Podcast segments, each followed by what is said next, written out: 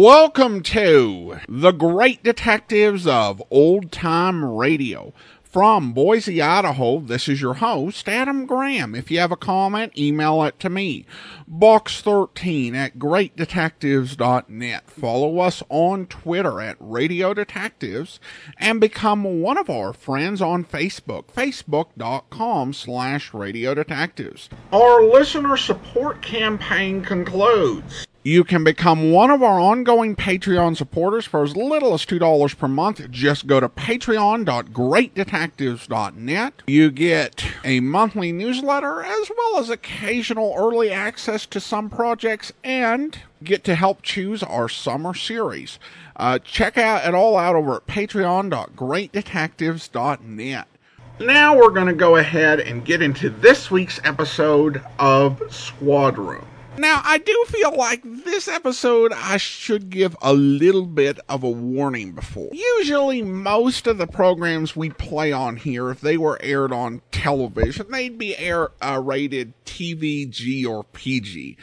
This one, I definitely feel would be more like a T V fourteen. There are a couple things in here that I'm just going to say listener discretion is advised. And the title is Body Found in a Plastic Bag. Squad Room, the second floor of a precinct house. On duty desk, Lieutenant John Douglas and Detective Sergeant Herb Allen. You stay where you are, mister. Be right down. Herb. Yeah, Lieutenant? Wet one, river. Reservoir man uh, spotted a sack, a big plastic sack. Body in the sack. Sign us out.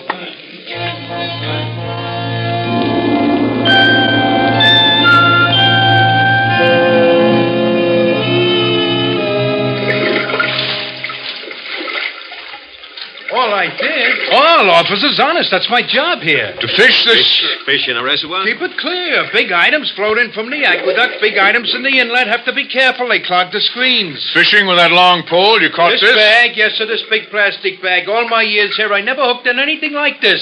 I pulled at it, got a hook, pulled it in. Pull a lot of items in. Huh. Well, what more? You untied it. Sure, I untied it. That's an extra source of income, officer. What was the bag tied with? This copper wire hooked into the bag? Rope. Tossed it right behind. When I see anything in the current that could be salvaged, well, I, uh, half my house was furnished with salvage when I used to work out at the waterfront.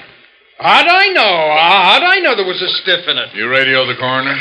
Ten minutes. Technical's on its way. Parts of a man all cut up in pieces and without the head. Till they get here, Herb, uh, take the left bank, I'll take the right. Uh, see what we can find on the canal banks along the way. Right. Just a minute. Uh... Stay right here. But I'm off now. I tagged the stiff right at the end of my shift. Go ahead, Herb. You hide, Lieutenant. Say, I'm a city employee, too. Find you something. Is that the thanks? I take pills for my stomach. These pieces in the bag, they got me all upset. You live right here, don't you? At the waterworks? I want to take a look inside where you bunk.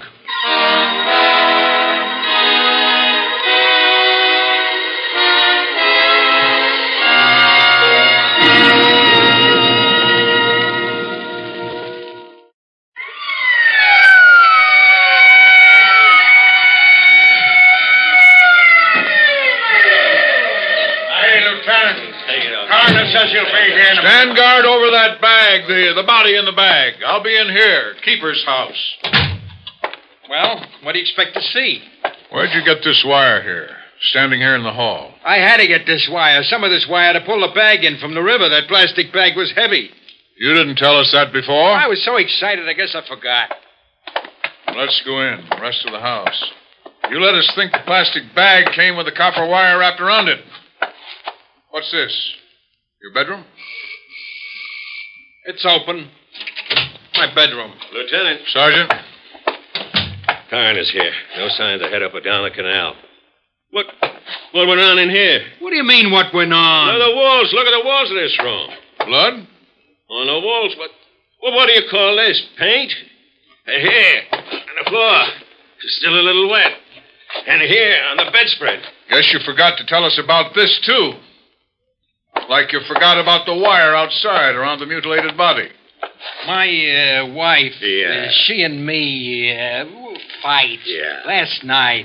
That's the body of a man. What's left of a man, cut up in that bag outside. See and me, it's like a season. A season comes in, it comes and goes. I mean, there's good times, there's bad times. Makes sense. Maybe it's here, living here. I'm the caretaker. You guys know that's in my job. Not only to work a shift, but to reside, to live here on the grounds. It's... the damp odor, maybe. I don't know. Where's your wife now? How it starts, it's hard to figure. But last night she got the needles out.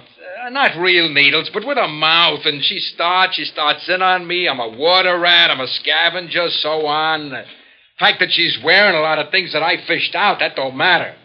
So we fight. She hits me with a shoe. I hit her back with the other one. Yeah, here. My arm. See the cut where the blood dried? I guess she got one over her eye. Where she is, I don't know. It's the season. Maybe at her mother's, maybe her old maid sister. She'll be back. She went out after we had the fight. You expect us to believe that caused all this blood? Sprayed all over this bedroom? How do you spell your name?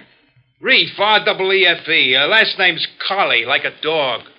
Take him out, Sergeant. And ask Sergeant Gross of Technical to get in here and give us a group on this blood.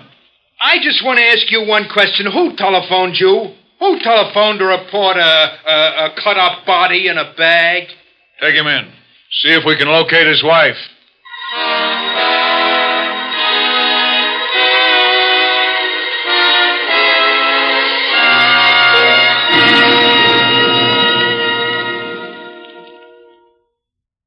Let's take a moment to think of the world we live in, of just how small it really is. Today's transportation makes it possible to see much of the world. So, let's say that you are about to visit the fascinating island of New Caledonia for the first time. This small subtropical island of the French Republic, roughly two hundred fifty miles long by about thirty wide, is in many respects a paradise, located only seven hundred fifty miles across the Coral Sea from Australia. New Caledonia has been the home of Frenchmen for more than a century, but few Americans had been there prior to World War Two. During the war, many personnel of the United States Armed Forces either passed through or were fortunate to be stationed there. The English explorer Captain Cook first sighted the island in seventeen seventy-four. Its mountainous appearance reminded him of the Scottish coast, so he gave it the name of New Caledonia, Caledonia being the Latin word for Scotland. In eighteen fifty-three, the French took control, and it's been a French colony ever since. Travelers visiting the island usually say that it's more like Australia or Southern California in climate and living conditions than the South Sea Islands as we usually think of them. Even the vegetation is comparable in some respects. What makes this dot of land in the vast Pacific a paradise is the wonderful fishing and hunting opportunities and the lack of extreme heat, humidity, dangerous wild animals, insect pests, or fevers that make life so difficult in the real tropics. New Caledonians are a friendly people, and the best way to get along on their island, as anywhere else, is to be courteous and considerate. Above all, respect their customs, their laws, and their privacy. For remember, the only way to have a friend is to be one. Now, back to Squad Room.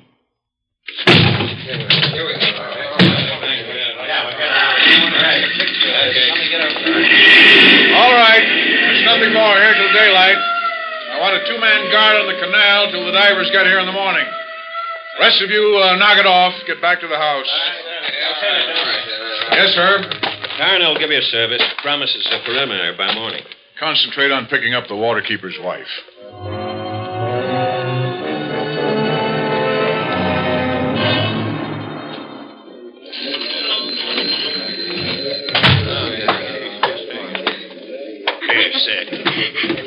Lieutenant, lady.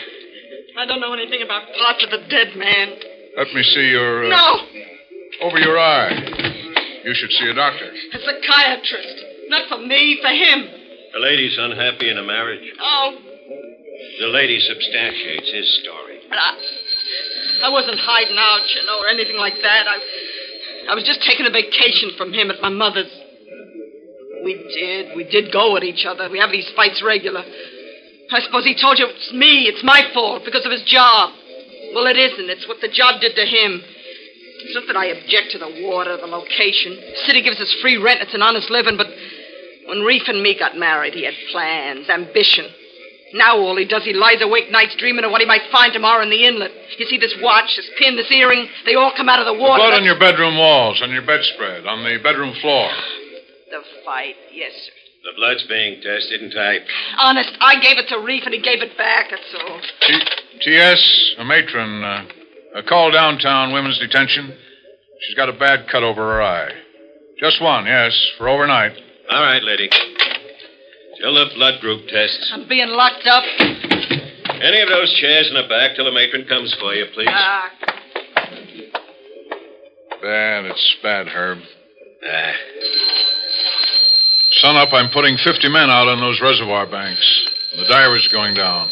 We've got to identify that murdered man. There isn't much you can do without a head. You're living or dead.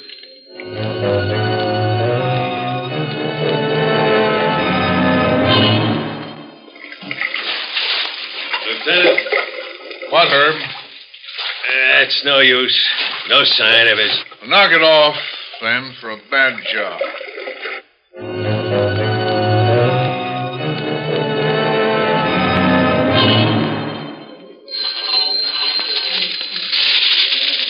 Forrester! Forrester! Answer it! Ah. Busy, busy. Only one foot away. Yeah, always busy when there's a case we can't cinch. Reports, reports. We got the greatest collection of writers, report writers on this squad. I'm going to get you guys out on our bricks. Hello, Sergeant Allen. Oh, what do you bring me all the way back here? You know I get all this cooperation in the room. Send a coroner's report up. But does the great Stoneface know it's in? Good. I heard that. Well, lock me up, Lieutenant. Finally got the coroner's report. Sergeant Harris just called. That was his call. Do you want to hear this report? From the coroner? I know that. Torso of a man weighing one fifty-five to one sixty-five pounds. Mm. Sergeant Allen. Who? Hurry that up. Well, send a man up. Man, one fifty-five to one sixty-five pounds. His left arm extremely brown, indicating he drove truck or a car and kept his arm out the window. He should have been about five nine, had a big black mole on right shoulder. Anything about blood type? Uh, type O. His coloring was probably blonde or brown. In the water, thirty to thirty-six hours. What about the prints? Lieutenant, can I see the lieutenant? Fingers too shriveled from the water. They're going to try blowing air in or wax buildup in special spoon. Over here. Good ask here. This man wants to see us. I'm Sergeant L. This is the lieutenant.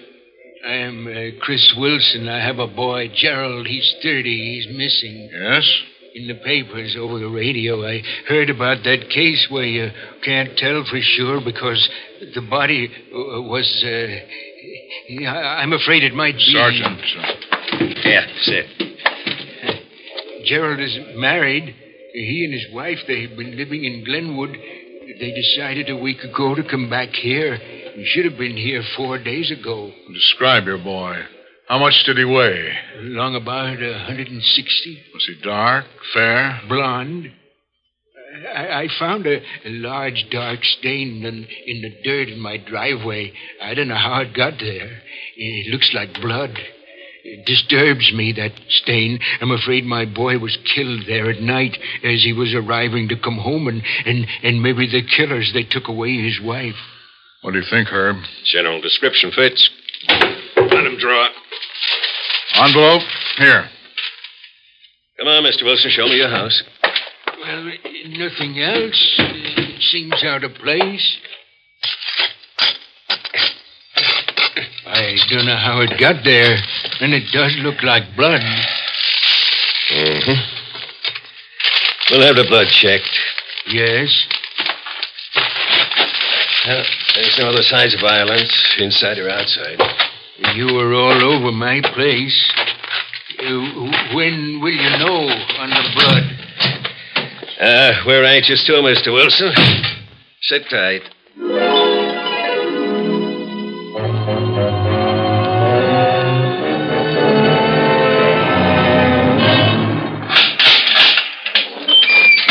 can go? That's right. Blood in your bedroom, didn't type. The wife? Just released. Woman detention downtown. Sending her home? Come on, come on. Out. I gotta lock this cage. She's gonna go home? Yes, Mister Collie, home. Oh. Come on, out. That's your problem, not mine.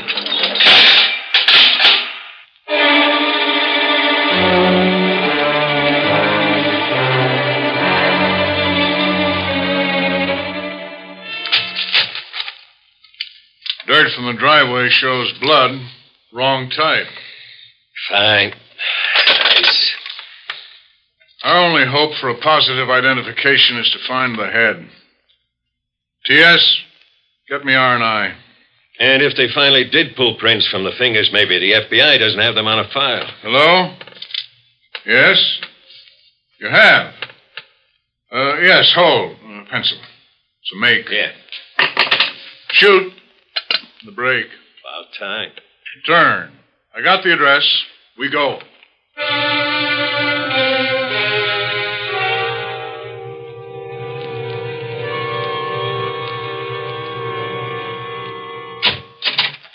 Thanks. Thanks very much, Mister Stern. Yeah, Lieutenant? The address the F B I had in the fingerprint file is this address. That's his father inside. Father hasn't seen his son Fred in two years.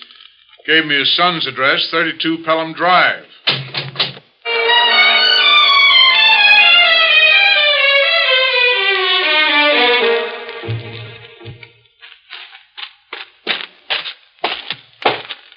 Police officers.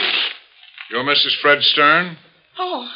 We want to talk to you. About Fred. Uh, where is Fred, Missus Stern? Oh, he left me a week ago. Said it was the end. Said he was going to Chicago. Have you read the papers lately? Yes. Curious about the torso found at the waterworks? Should I be? I mean, I don't get this. Ever occur to you your husband might have met foul play? Huh? He did. He's dead. Are you sure? Sure it's Fred? Fingerprints. We were married three years. He drove buses at one time. For the last year, he drove a cab. He was irresponsible. He loafed. I, I work in a cotton mill. I only make one sixty-five an hour, but that's more than him. The man wouldn't work steady. He loafed. Ran me up bills. I was after him. I was always after him to get a steady job. Ran me up bills on my good name, my credit. Naturally, that made me mad. That's why we argued. He left. Lock your car. Let's go look in the house first. You taking me somewhere? It's locked. Anything else you want to tell us? Yes. When we were married, he bought me a set of rings and a watch for himself. Expensive. You know, he charged them to me. At the jewelry store, they came after me. I almost lost my job. It's open. You can go in. Three years, that's how it's been. Is that why you killed him? I said it's open. You can go in.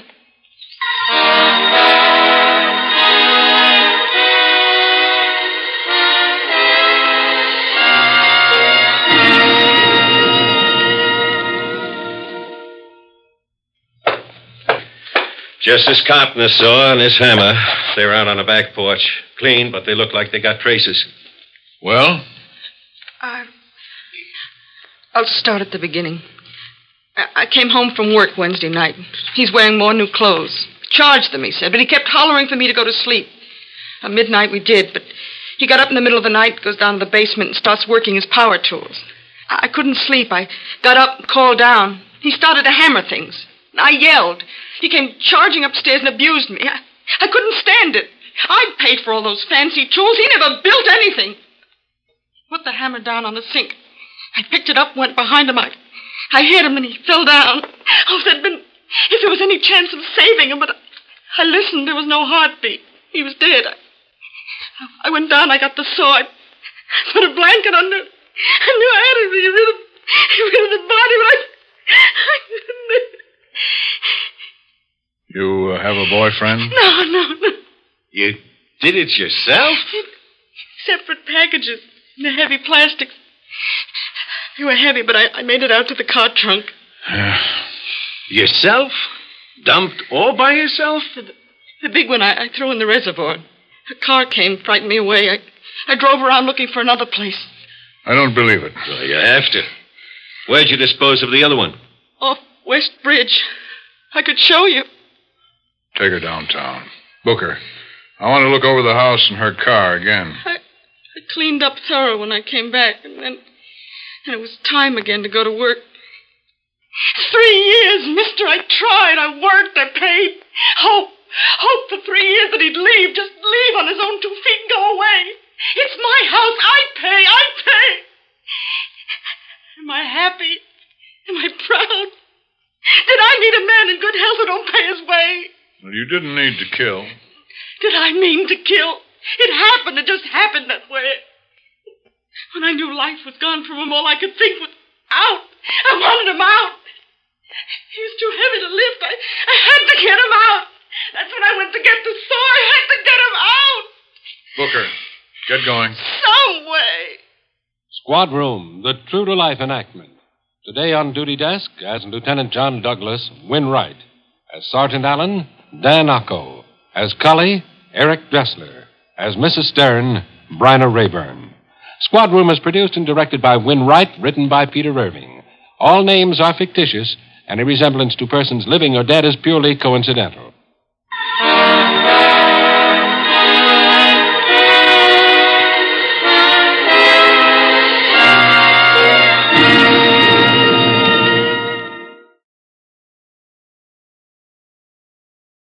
Welcome back. I kind of suspect that uh, the details of the murder probably would not have been allowed on television in uh, nineteen fifty-five. It definitely felt, in some ways, more realistic.